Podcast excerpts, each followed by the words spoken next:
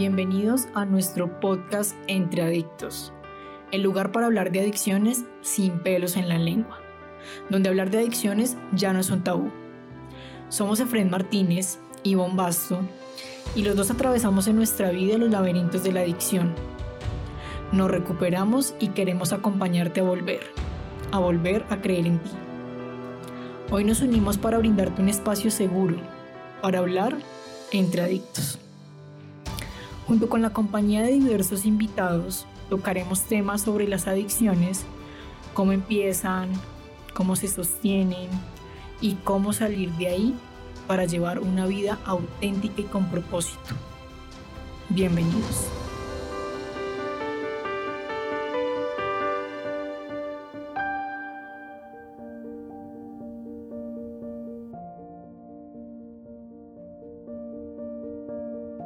Una vez más, bienvenidos a Entre Adictos. Hoy tenemos un especial de jóvenes con un gran invitado y él es Alejandro. Él es egresado de la Casa de Jóvenes de nuestra casa del colectivo aquí ahora en Facatativá.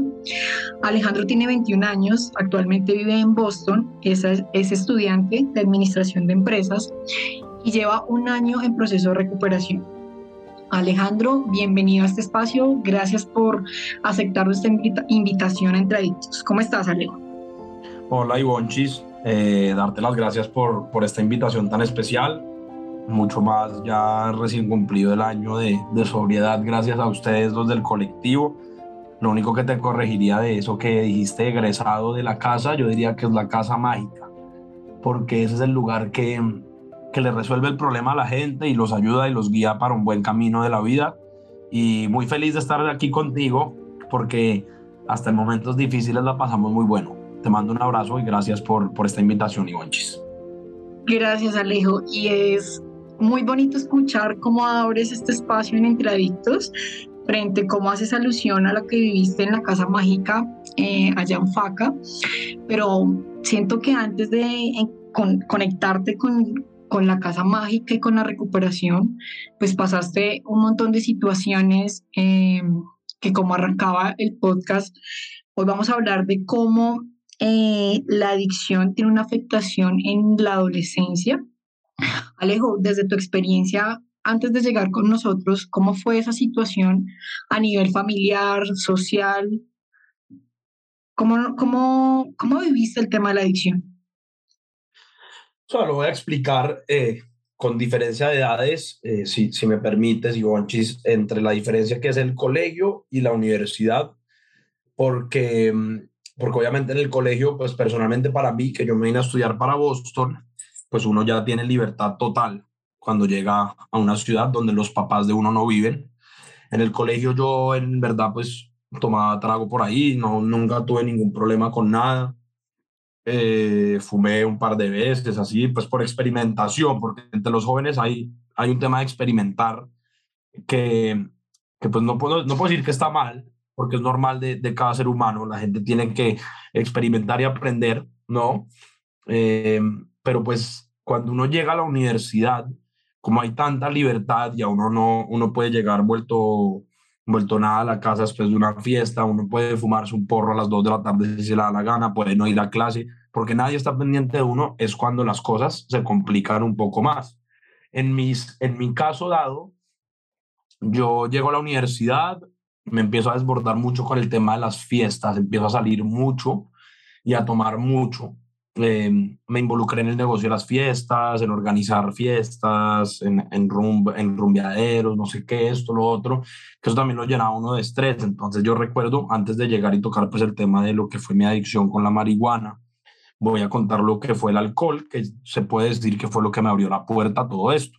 Entonces yo empiezo con el negocio de las fiestas y era un estrés todo, entonces mientras que organizaba y llenaba el lugar y cuando ya la gente ya estaba todo el mundo adentro y ya yo me terminaba de encargar de todo el mundo, obviamente no quedaba el tiempo eh, total de una fiesta, entonces yo cogía y, cogía tres, cuatro vasos de vodka Red Bull y me los, me los clavaba así a fondo blanco para quedar vuelto nada y olvidarme del estrés y esto y lo otro, y así se fue formando y de ahí empecé a fumar más marihuana porque tenía ciertos amigos que ya fumaban y querían que no, que fume por acá, por allá, listo. Y después me di cuenta que eso era algo que en una forma me relajaba y me quitaba el estrés y yo pensaba que era alguien funcional con eso, lo cual es la primera mentira que, que se dice un adicto a sí mismo. Nadie es funcional bajo el consumo de drogas porque así no existe la vida, así no es.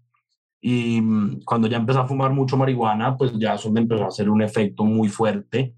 Eh, llegó al punto donde mi estrés yo todo lo aliviaba con la marihuana en vez de hacer ejercicio, por ejemplo, que eso es una de las cosas que aprendí en el colectivo, de hacer ejercicio, de echarme una ducha con agua fría, como lo uno le han recomendado, pues con la, con la máquina de herramientas que yo salí de la casa mágica de terapeutas como tú y Bonchis y otros, em, y me desbordé mentalmente en el aspecto de que tuve unas vacaciones muy tranquilas, volví y volví a toda mierda, de 0 a 100 de una, después de haber tenido un mes tranquilo y eso me dio en una forma un breakdown mental que me afectó mucho. Duré como cinco meses eh, apagado, no quería ver a nadie, no quería que me vieran así. Eh, ya yo para ese momento antes ya había consumido bastante marihuana, había tenido un semestre de marihuana diaria, alcohol diario casi. Em, después de ese semestre, pues de, se puede decir que es una cierta depresión, un mental breakdown, no consumí nada porque no me daba ganas ni de consumir, por decir, pero porque ya había llegado a un límite mi cerebro que se había estallado. Y después de ese semestre me recuperé en una forma bajo el consumo de la marihuana otra vez y eso lo que hace es dispararme a mí. Y obvio, uno al sentir que uno se mejora por una cosa, pues uno la va a seguir metiendo. Es como decir, yo tengo gripa y dos pastillas de Dolex me arreglan, entonces si me vuelve a dar gripa, pues meto Dolex otra vez. Em, en ese momento, pues fue la marihuana lo que en una forma me recuperó, pero fue lo que me jodió totalmente. Eh, fue un año muy fuerte, un año y pico muy fuerte. Em, llegué, o sea, llegué después de eso a fumar marihuana diaria en el nivel ya absurdo, en un nivel que yo estaba a 15, 20 minutos fumando marihuana. Yo digo que yo antes era el creyente que la marihuana no hace daño y, y yo te digo personalmente, la marihuana es lo que más hace daño porque uno cree que no es dañina. Entonces, como uno cree que no es dañina, entonces uno se la mete hasta decir no más. Y la gran diferencia entre la marihuana de hoy día y la de hace 30 años es que hoy día le pueden meter más químicos y el THC es más alto y esto y lo otro. Entonces, es un efecto mucho más grande en la cabeza mentalmente de uno. Pues eventualmente volví a Boston después de unas vacaciones. Ya yo estaba en alto consumo otra vez después de haberme pues, recuperado mentalmente en una forma, como yo pensaba pero pues pasé de una depresión a pues un estado de mucho consumo, de hacer cagadas, de que no me importara nada. Y ya llegó un momento en el que mis amigos y, gente cercana a mí estaban muy preocupados de contarlo a mis papás. Llegaron acá de sorpresa a Boston a ver qué estaba pasando. Ellos hasta el día que, llega, que aterrizaron no sabían que yo consumía marihuana. Y no era porque no se daban cuenta, era porque era, yo lo mantenía muy escondido y, y, y yo era bueno. Pues siento que todo adicto es bueno en esconder lo que hace, ¿no? Eso es parte de ser un adicto.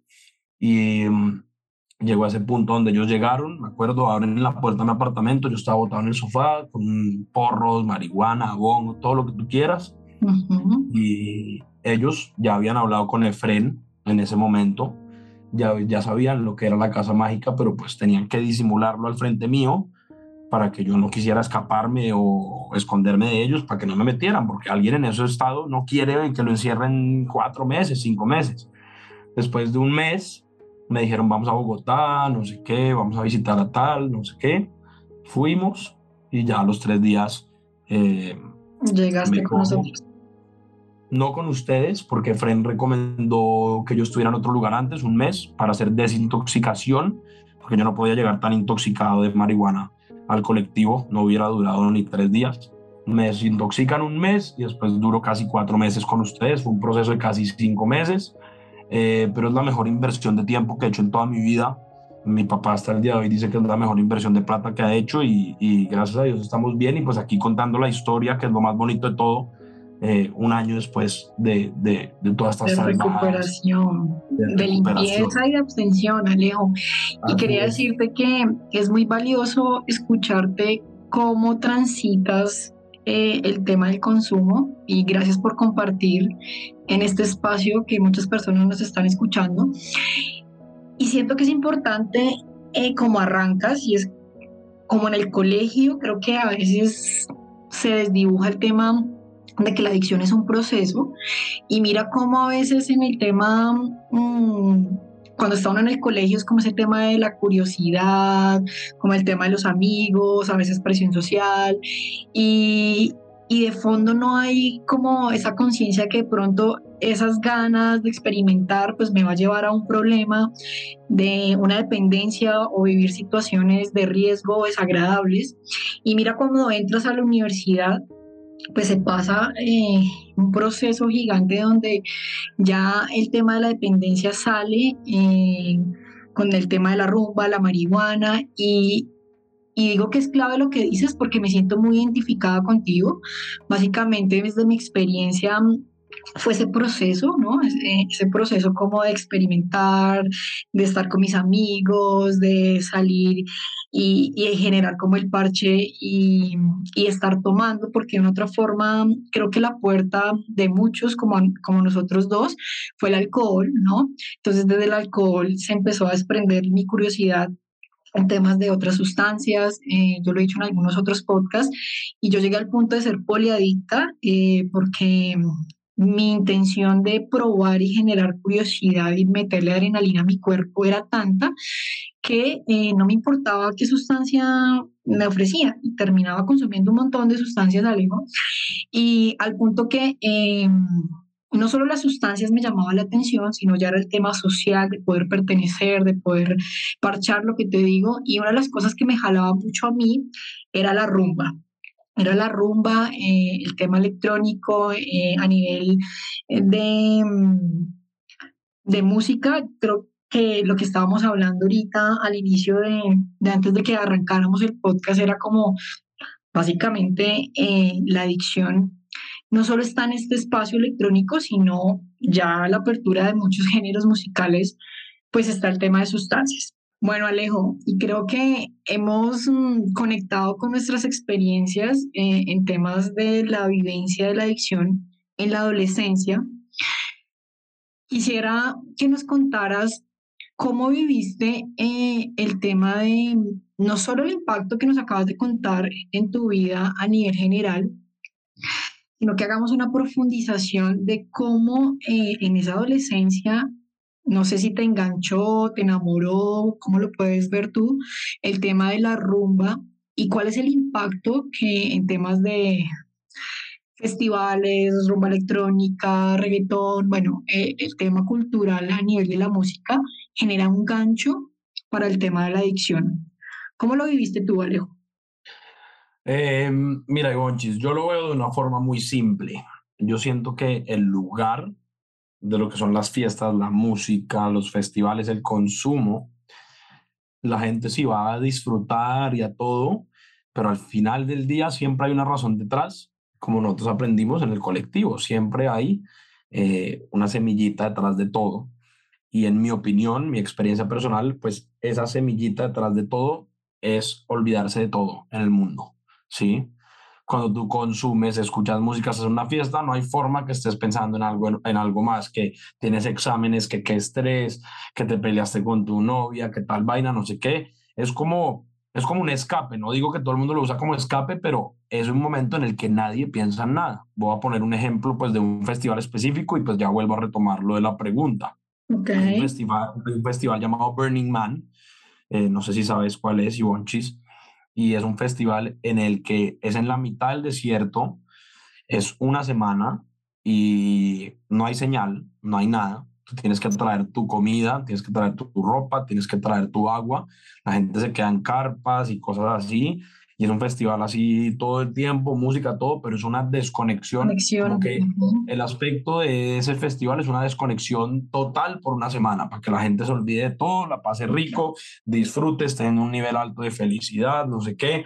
Y es de los lugares del consumo más alto que hay mundialmente, porque incluso chistoso, en Nueva York hace dos semanas me encontré un señor yo bajé, al, eh, bajé del, del, apartamento en el lobby, me estaba fumando un cigarrillo afuera y un señor me vino a preguntar, dice que si sabía que dónde quedaba un lugar de pizza, una vaina así, y nos quedamos hablando y llegamos al punto de eso y el man es que acaba de llegar de ese festival. y obviamente pues esto es yo hace dos semanas ya como un tipo sobrio, un tipo correcto en ese aspecto y pues él contándome que estuve en ese festival, que metió esto, metió lo otro, que nunca ha estado tan feliz, que tiene, porque los festivales, la música, todo eso genera un nivel de dopamina muy alto, ¿sí? Y en el mundo y en la vida, pues la dopamina se puede generar por muchas formas, solamente que uno decide si las genera en el lado negativo, que al final lo termina estallando. Eh, pues ahora vuelvo a mi experiencia personal. Es muy fácil uno en la universidad engancharse a ese mundo, eh, porque cuando uno se mete en ese aspecto, pues toma, escucha música. En el caso mío, pues de hombre, pues uno se levanta niñas, baila con ellas, sale con ellas, tiene relaciones con ellas, etcétera. Eh, la música sentimental, que cuando ya se está acabando la, vaina, poner una cosa motivante, entonces que venga, que cruce, se venga, peguele a este esfero, que ya está borracho, no sé qué. Y todo es como un, como un proceso, ¿no? Entonces empieza la gente a tomar, ya cuando la música se pone más de una forma, pues algunos fuman marihuana, otros meten pepas, otros esto, lo otro. Después de la fiesta, pues la gente tiende a irse a fumar marihuana para no levantarse de goma el otro día, o sea, tiene toda una ciencia detrás, pero la enganchada es por el hecho de que uno la pasa rico y disfruta, porque pues como sabemos el alcohol y las sustancias, pues el alcohol es una sustancia, las sustancias son algo que pues le cambia la realidad mental a uno. Entonces son cosas que te pueden poner feliz por un momento, te ponen feliz eh, falsamente en una forma. Yo porque me engancho personalmente, porque obviamente empiezo a organizar las fiestas y yo tenía un nivel de dopamina muy alto en el aspecto de que primero era el que manejaba las fiestas, entonces por ese simple hecho se me facilitaba todo con muchas, muchas viejas, estaba haciendo plata, entraba, entraba donde yo quisiera, en el momento que quisiera, podía conseguir reserva donde fuera. Entonces son muchas cosas que lo llenan a uno como de emoción, de felicidad. Y al final del día, ya cuando uno madura, como soy yo hoy día, después de haber pasado por un proceso, uno se da cuenta que todo eso es una estupidez pero pues ese enganchamiento es por tanta felicidad generada en, en esos espacios. Yo no creo que, como te mencioné antes de empezar el podcast, yo no creo que solo sea con la música del tecno. Sí siento que la música del tecno es un ambiente muy pesado. He ido a, a par de festivales después de, de, de la Casa Mágica. Eh, y, y, pues primera vez sobrio en una de esas cosas, porque pues gracias a Dios yo puedo rumbear sobrio y pasarla del ¿Cómo, ¿Cómo te ha ido? ¿Cómo te ha ido eh, estando en ese espacio y, y, estando sobrio? O sea, te soy 100% honesto, nunca la he pasado tan rico. Y yo sé que la gente que escucha esto va a decir, nada, de qué habla este maestro, es preplaneado, que dice esto, que pura mierda, imposible, que la pase bueno. Pucha, no hay nada más rico que uno salir a rumbear y el próximo día pararse 9 de la mañana e irse a jugar un tenis. Sí, poder ir a almorzar, no pararse a las 4 o 5 de la tarde con una leve depresión, porque el alcohol y las sustancias el día después te da una, una depresión, es algo comprobado. Entonces es una cosa que la gente no analiza. Y la salud mental es la cosa más preciada e importante que tenemos en la vida. Obviamente de la mano de la salud normal, pero es que la salud mental es algo que ya es muy pesado, porque es una pelea de uno contra uno y eso ya es muy complicado. Entonces, por eso uno nunca debería pues arriesgarse en eso. Volviendo al tema del festival, pues me ha ido bien y bonchis, la verdad, gracias a Dios, gracias a Dios. Pues yo sabía que a mí me iba a ir bien en ese aspecto, pero no sabía que tan bien, ¿sí? Eh, me ha ido bien porque pues yo tengo una personalidad entradora, eh, soy un tipo que, que, puede hablar, socializar y pasar bueno, pero yo creo que no solo para mi tipo de personalidad, para todos tipos de personalidad y se llama resignificar los espacios. También eh, aprendido por el colectivo. Eso es muy clave. Me siento como todo un terapeuta ya hoy día. Qué bueno, eh, No, es algo que uno aplica para la vida. Yo te digo, yo ni en la universidad ni en los 14 años de colegio aprendí tanto como esos cuatro meses en, en, en FACA con ustedes. Es la realidad, porque eso es la única universidad de la vida que, que uno le ha dado, ¿sí? Eh, uno ve un ambiente muy pesado en la electrónica. Sí, estuve en uno hace como un mes en Nueva York, en el Brooklyn Mirage, un evento que se llama Afterlife. Y yo me volteaba y veía a la gente y la gente con su bombón boom para que no le caje la mandíbula, la gente ofreciendo como locos, cocaína, molly, la gente en LSD. Y cuando uno ve eso del lado sobrio y como alguien que ya ha visto pues gente en proceso, porque también yo en la Casa Mágica vi casos muy pesados, el mío pues eh, era un caso leve al lado de cosas muy pesadas que, que vi. Y, y en mi punto de vista hoy día me da tristeza ver a la gente enganchada en eso, porque es un escape que están haciendo en su vida real, están dañando su mente, están dañando su vida y, y no saben con lo que se están metiendo. Eso es meterse con fuego. Eso es lo mismo que uno ir y meterse en una fogata. Es exactamente lo mismo, solo que mentalmente. Así es, yo, a mí, yo por eso no entiendo la gente cómo llega a eso, pero no lo puedo criticar porque yo llegué a un alto consumo de marihuana, de alcohol. Entonces no puedo decir que no entiendo cómo la gente no llega a eso, pero digo, cómo se mantienen en eso y cuando ven ejemplos de gente que les pasa cosas como la mía y como las de otra gente, pues la gente debería ser inteligente y parar. Eh, de gente conocida, muchos han parado, porque pues obviamente les dio susto llegar a, a, que su mente les afecte, porque nadie sabe lo que es la salud mental hasta que le afecta. Y eso es algo que, que es como un tabú entre la gente que ha tenido algo con la salud mental. Yo siempre fui alguien creyente que la salud, pues no creyente, yo antes era que la salud mental es una maricada, los psicólogos son unas huevas, no sé qué, ¿sí? No creía en eso. Y hoy día soy el más creyente de eso. O sea, a mí cuando alguien me dice tengo terapeuta, yo le digo me parece bien. Eso es lo mejor que puede hacer usted, hablar con alguien que lo guíe. Es un life coaching berraco que le va a servir a uno para toda la vida. Em, pero no, yo creo que, que, que, la gente lo puede hacer. Y Bonchis es meterle ganas. Y es solo un espacio de miles. Me o sea, También puedes salir a almorzar. También puedes salir a almorzar y pasarla rico. Puedes hacer deporte. Puedes, eh, te puedes empezar a gustar el arte. Te puede empezar a gustar viajar. Hay tantas otras cosas que te generan dopamina que, que, no tienes que, que, hacerlo bajo el consumo de drogas. Yo te voy a dar un buen ejemplo y es el ejemplo de Dubái. En Dubái, en los Emiratos Árabes, está totalmente prohibido todas las drogas.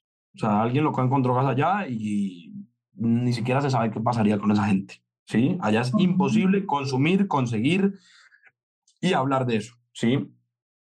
Y yo en consumo, pues esas vacaciones antes de volver y que me dio ese breakdown mental, estuve en Dubái un mes y no me hizo falta, no me dio abstinencia por el simple hecho de que es un lugar diferente, muy nuevo, ¿sí me entienden? Entonces como que también la gente que le gusta viajar, pues que viaje, que conozca, que vean lugares diferentes, cosas impactantes eh, y no tienen que consumir.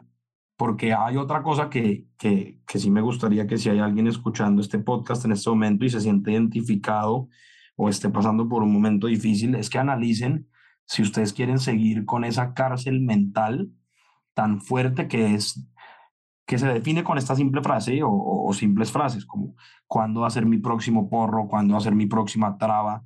O sea, no vale la pena uno estresarse, uno estresarse porque viajó a tal lugar y no tiene marihuana. Eso es una cárcel berraca. Eso es un dolor. Una prisión, así es. Es una prisión horrible. Yo era alguien que yo, cuando viajaba, ya tenía preplaneado eh, mi consumo. Entonces ya yo tenía el dealer que le había dado a mi amigo para yo tener mi marihuana, por ejemplo. Y eso es un estrés horrible. Y aparte es un gasto de plata al berraco, ¿no? O sea, la plata que uno se ahorra es algo impresionante. O sea, te lo digo de todo corazón, porque el consumo y la adicción no es barata, ¿o no? Así es, Alejo. Y quería decirte algo que, que al escucharte me emociona muchísimo y es ver esa transición de tu vida el impacto que generó y escucharte también la ganancia que te ha generado la recuperación. Me siento muy identificada contigo y decía yo como, uy, qué paradójica es la vida, porque cuando yo estaba en consumo activo, me generaba mucho gancho el tema de las sustancias, pero también el mundo de la rumba, yo realmente muy rumbera, y, mi historia va muy desde la música reggae, electrónica, festivales, clubs, frito lays, bueno. Ahora que mencionas, ahora que mencionas lo del reggae, te va a tocar un tema de eso ahorita que termines de, Dale. de, hablar. Y, y mira, Alejo, que al escucharte, pensaba mucho en la paradoja porque eh, cuando yo estaba en el momento de la rumba y del consumo, yo sentía lo que tú decías que es la desconexión, yo sentía que me conectaba, que ese era mi espacio, que yo podía ser. Eh, generando una desconexión, pues obviamente emocional, de la responsabilidad, de mi vida, pero mira cómo es la, cómo es la adicción y la enfermedad que para mí era tan valioso ese espacio que terminaba yo creyendo que eh, era la única forma y posibilidad de divertirme y poder ser.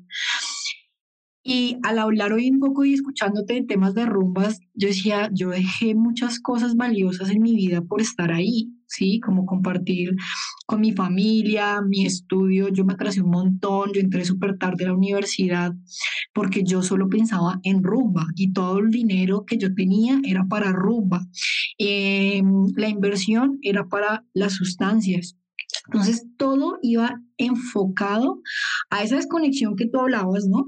Pero para mí era una conexión, eh, yo digo que falsa, porque pues básicamente de fondo tenía una sensación de vacío, porque cuando no estaba en ropa, entonces no podía hacer, entonces en el día tenía que seguir consumiendo. Y fuera de eso, em, perder no solo lo valioso de mi vida en, en temas de mi familia, mi estudio, sino todo lo que tú hablabas desde tu experiencia, la rumba le genera a uno unos vínculos que termina uno conociendo un montón de gente, pero eh, muchos vacíos y, lagunas mentales donde no me acordaba a veces con quién eh, había estado, en dónde había estado, relaciones insanas. Creo que eh, la satisfacción inmediata que uno encuentra en estos espacios, Alejo, eh, va, va, directamente a eso, es momentáneo, que es full adrenalina y lo que hablabas de la dopamina en el momento de la música y el parche y mala sustancia, pero al otro día el cargo de conciencia, el tema del dinero, los fondos sexuales, el problema familiar, no fui a la universidad y se genera una cadena de dolores que, que, siento que básicamente pues es lo que me llevó a mí a tocar fondo y también a buscar ayuda como, como lo lograste tú, Alejo. Em, no, claro, Ivonchi, es que, es que yo siento que todo el mundo que pasa por eso y se sientan a hablar como estamos tú y yo ahorita, se sintió igual en un momento, porque no es, no es que toda la gente se sintió diferente, todo el mundo se siente igual, así sea que sea adicto al alcohol o a la droga más pesada, ¿sí me entiendes? Quería tocar un poco el tema de lo que es, pues cuando mencionaste el reggae me despertó un pensamiento que sí quiero mencionar. Dale, dale, dale. Que es cuando el estrés, el, el, gran problema es cuando este consumo y esta música y festivales, rumbas, etcétera, se vuelve un estilo de vida. ¿Sí? Ese es el gran problema. Porque yo no sé, Ivonchis, eh, cómo explicar esto, pero por ejemplo, cuando uno dice que alguien está perdido, sí, no tiene que ser alguien que ya está en la mierda viviendo en la calle por drogas, no. Alguien que está perdido, en mi opinión, como yo lo veo hoy día, es alguien que se despegó de sus valores, se despegó de las cosas que le gustaba y ahora está buscando cosas nuevas, negativas. Obviamente, si tú buscas algo positivo, ya es diferente, pues estamos hablando de consumo y fiestas. Siento que el consumo, lo primero que te hace, y las fiestas y eso, se te olvidan las prioridades como la universidad, en ciertos casos de la gente que es religiosa, la religión, muy importantemente porque yo, que tú me conoces, para mí lo más importante es la familia. Es algo que a ti se te olvida la familia y más viviendo lejos. No, es que se te olvida, pero no es la misma relación de hablar todos los días, dos horas. Ya estás pensando en la fiesta, la marihuana, la esto, lo otro, y se vuelve un estilo de vida pesado. Yo, en mi ejemplo personal, yo todo el colegio y bonchis era un tipo a hacer deporte seis veces por semana, pero sin falta. Por lo menos los últimos seis años de colegio, ¿sí? Capitán de fútbol, eh, parte del equipo de básquetbol, jugué béisbol de chiquito, o sea, todos los deportes que tú quieras, era bueno en todos los deportes. Llegué a la universidad y la primera vez que yo empecé a hacer ejercicio en forma otra vez, estamos hablando hace tres meses que volví ahorita a la universidad, ¿sí? Entonces como que uno tiene que estar eh, pendiente con ese tema y no despegar el estilo de vida, porque el estilo de vida es algo muy importante. ¿Qué tema el de hoy, Alejo? Siento que ha sido de gran ayuda poder como relatar tu experiencia y la mía eh, en cómo se da la adicción y cómo impacta el tema social, la rumba, amigos y demás. Ya llevas un año en proceso de recuperación. Eh, creo que es clave en este podcast de hoy ¿qué recomendaciones quieres dejarles a los jóvenes o a papás o amigos que estén escuchando este podcast frente a cómo has logrado, uno, conectarte con tu vida y llevar una vida con sentido sin sustancias? Listo, Ivonchis, me parecía muy importante. Gracias que haces esta pregunta, porque siento que para la gente escuchándolo es importante que alguien que tuvo una experiencia así, pues pueda dar recomendaciones y, y forma de evitar este tipo de cosas. Tú me dijiste recomendación a papás e hijos. Voy a empezar con las recomendaciones a los hijos, o sea, a los que la tienden a cagar, porque al final del día, en mayoría de las situaciones no es culpa de los papás. En el caso mío, mis papás siempre me criaron muy bien, me dieron todo, todo el amor que yo necesitaba, una familia que se puede considerar perfecta en su forma, ¿sí? Como lo hemos hablado, lo hablamos en nuestra época en el colectivo, pero fue decisiones, eh, decisiones malas que tomé yo. Entonces, más que todo, pues basarme en la gente que está consumiendo. Primero que todo, no saben el daño tan grande que le hacen a su familia. O sea, una familia se cae con uno en una situación así, porque uno, uno, uno se pone muy de que no, el que está aquí encerrado soy yo y qué mala vida y el que se tiene que recuperar soy yo, yo, yo, yo. Pero los papás son los que más sufren. Un papá no quiere ver sufrir a un hijo y mucho menos metido en esa situación y mucho menos los hermanos y hay muchas cosas detrás. Mi recomendación es no experimenten, no hay por qué, no se les ha perdido nada ahí, ¿sí? Esa es mi opinión. Si alguien está escuchando esto, pues ya es una advertencia de, de lo que le puede pasar. No vale la pena, no vale la pena jugar con la salud mental de uno. Eh, mantengan sus hábitos, levántense temprano, eh, hagan mucho ejercicio. Es que no hay nada más lindo y nada mejor que pararse temprano y hacer ejercicio. Eso te mantiene la salud mental en punto. Y yo lo puedo decir porque yo te digo, yo, yo conozco a gente extremadamente exitosa que uno dice, esta gente que no, puede, que no tiene que volver a trabajar en su vida y sus próximas 10 generaciones están listas de por vida y los conozco que se levantan a las 7 de la mañana a hacer ejercicio. ¿Sí? Son cosas que uno dice como, pucha, y uno llega a las 7 de la mañana vuelto mierda. No, eso no puede ser así. Mis recomendaciones son esas, hagan mucho ejercicio, hablen las cosas, comuníquense bien, eh, si les incomoda algo, díganlo, no se metan mucho en ese mundo y tengan sus prioridades eh, en línea, porque ahí es cuando la gente se empieza a perder, ¿sí? Si van a rumbear, listo, rumben, pero tengan un balance, van a tomar un día, listo, tomen, pero no tomen todos los fines de semana, todos los días, porque una confusión muy grande del ser humano y mucho más el joven es que creen que un alcohólico es el alcohólico, es el que consume almuerzo, cena y desayuno y, y lunes, martes, miércoles. Un alcohólico también es alguien que tiene que consumir todos los jueves, viernes y sábados que sale. Eso es un alcohólico social. Es que hay muchos términos que la gente está equivocada y no sabe. Entonces, tener mucho cuidado, porque eso es jugar con fuego. Eso es jugar con fuego y nadie sabe cómo la mente de uno va a reaccionar. Yo nunca en mi vida pensé que me iba a pasar algo. Yo siempre soy el que, el estilo que no me da gripa, que no me duele nada, que, que puedo dormir menos que la gente, que esto, que lo otro. Y lo más importante, dormir. Dormir es muy importante, pero no les digo dormir de 4 de la mañana a 2 de la tarde. Dormirse a las 10 de la noche y levantarse a las 8. Hay veces, obviamente, en la universidad no le toca acostarse más tarde, pero mantener un ritmo así correcto que le va a servir a uno no dejarse presionar socialmente. A mí personalmente nunca me pasó porque pues yo soy alguien que no me dejo presionar, yo las cosas las hago por mí mismo, gracias a Dios, pero eh, no se dejen presionar porque hay mucha gente que los va a querer presionar a estar en el mismo hueco que ellos están para que ellos no se sientan tan mal. Me ha pasado ya aquí en Boston, incluso fue el fin de semana pasado, gente ofreciéndome marihuana y gente que sabe que estoy en un proceso por marihuana, que yo les dije, yo no reacciono mal a eso, yo les digo, marica, madure, madure, ¿qué está haciendo usted? Y más ofrecerme a mí. Y eso es lo que uno se da cuenta de la malicia de la gente. Tengan cuidado con qué gente se rodean y qué tipo de amigos tienen. La idea es que tengan amigos que los quieran, que, que estén a su lado, no bajo ningún tipo de interés y que no los quieran ver mal, porque hay mucha gente en este mundo mala y uno no lo sabe. Yo era de esos que yo pensaba que todo el mundo era bueno hasta que me pasó todo esto y me di cuenta eh, lo que es la gente en verdad y, cómo es la gente cuando uno está en un momento malo. Ahí se desaparece todo el mundo. Ya nadie tiene que ver nada con uno, pero cuando uno está bien, ahí sí todo el mundo es su mejor amigo y todo el mundo lo necesita y lo llama y tal y todo.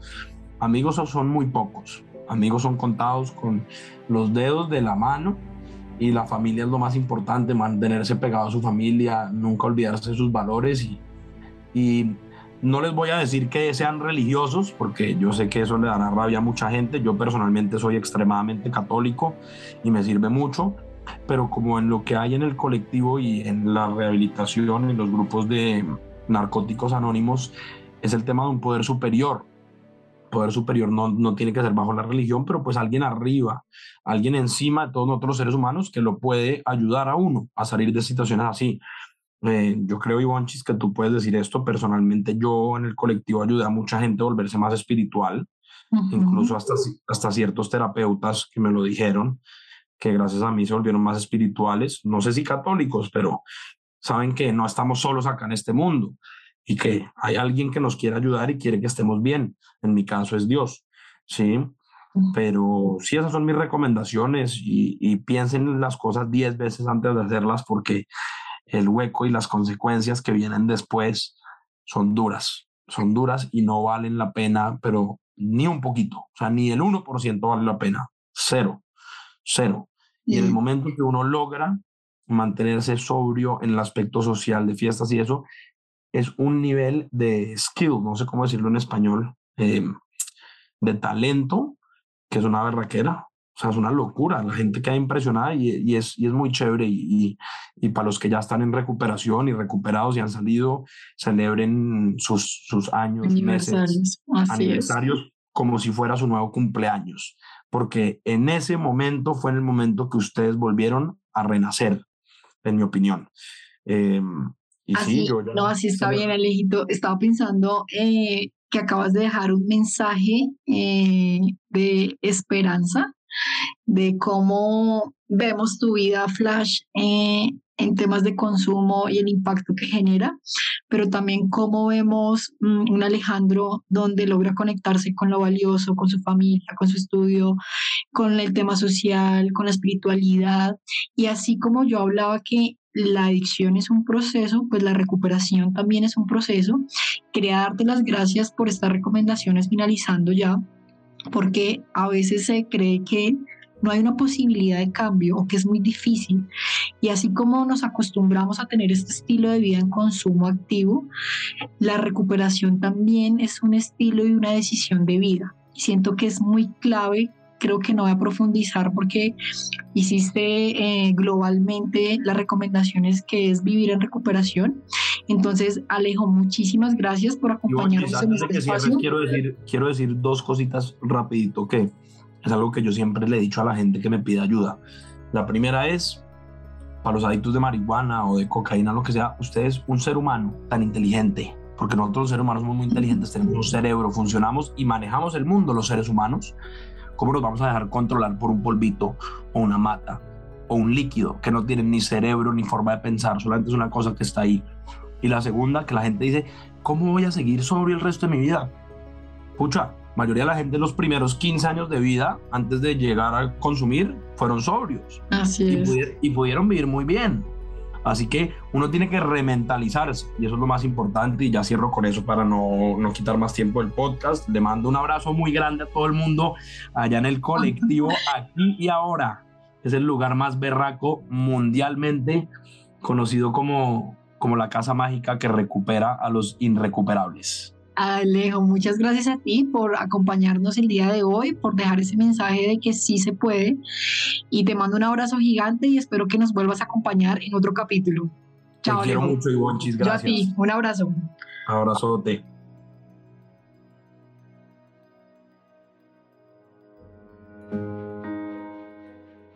Entre Adictos, nuestro podcast de adicciones.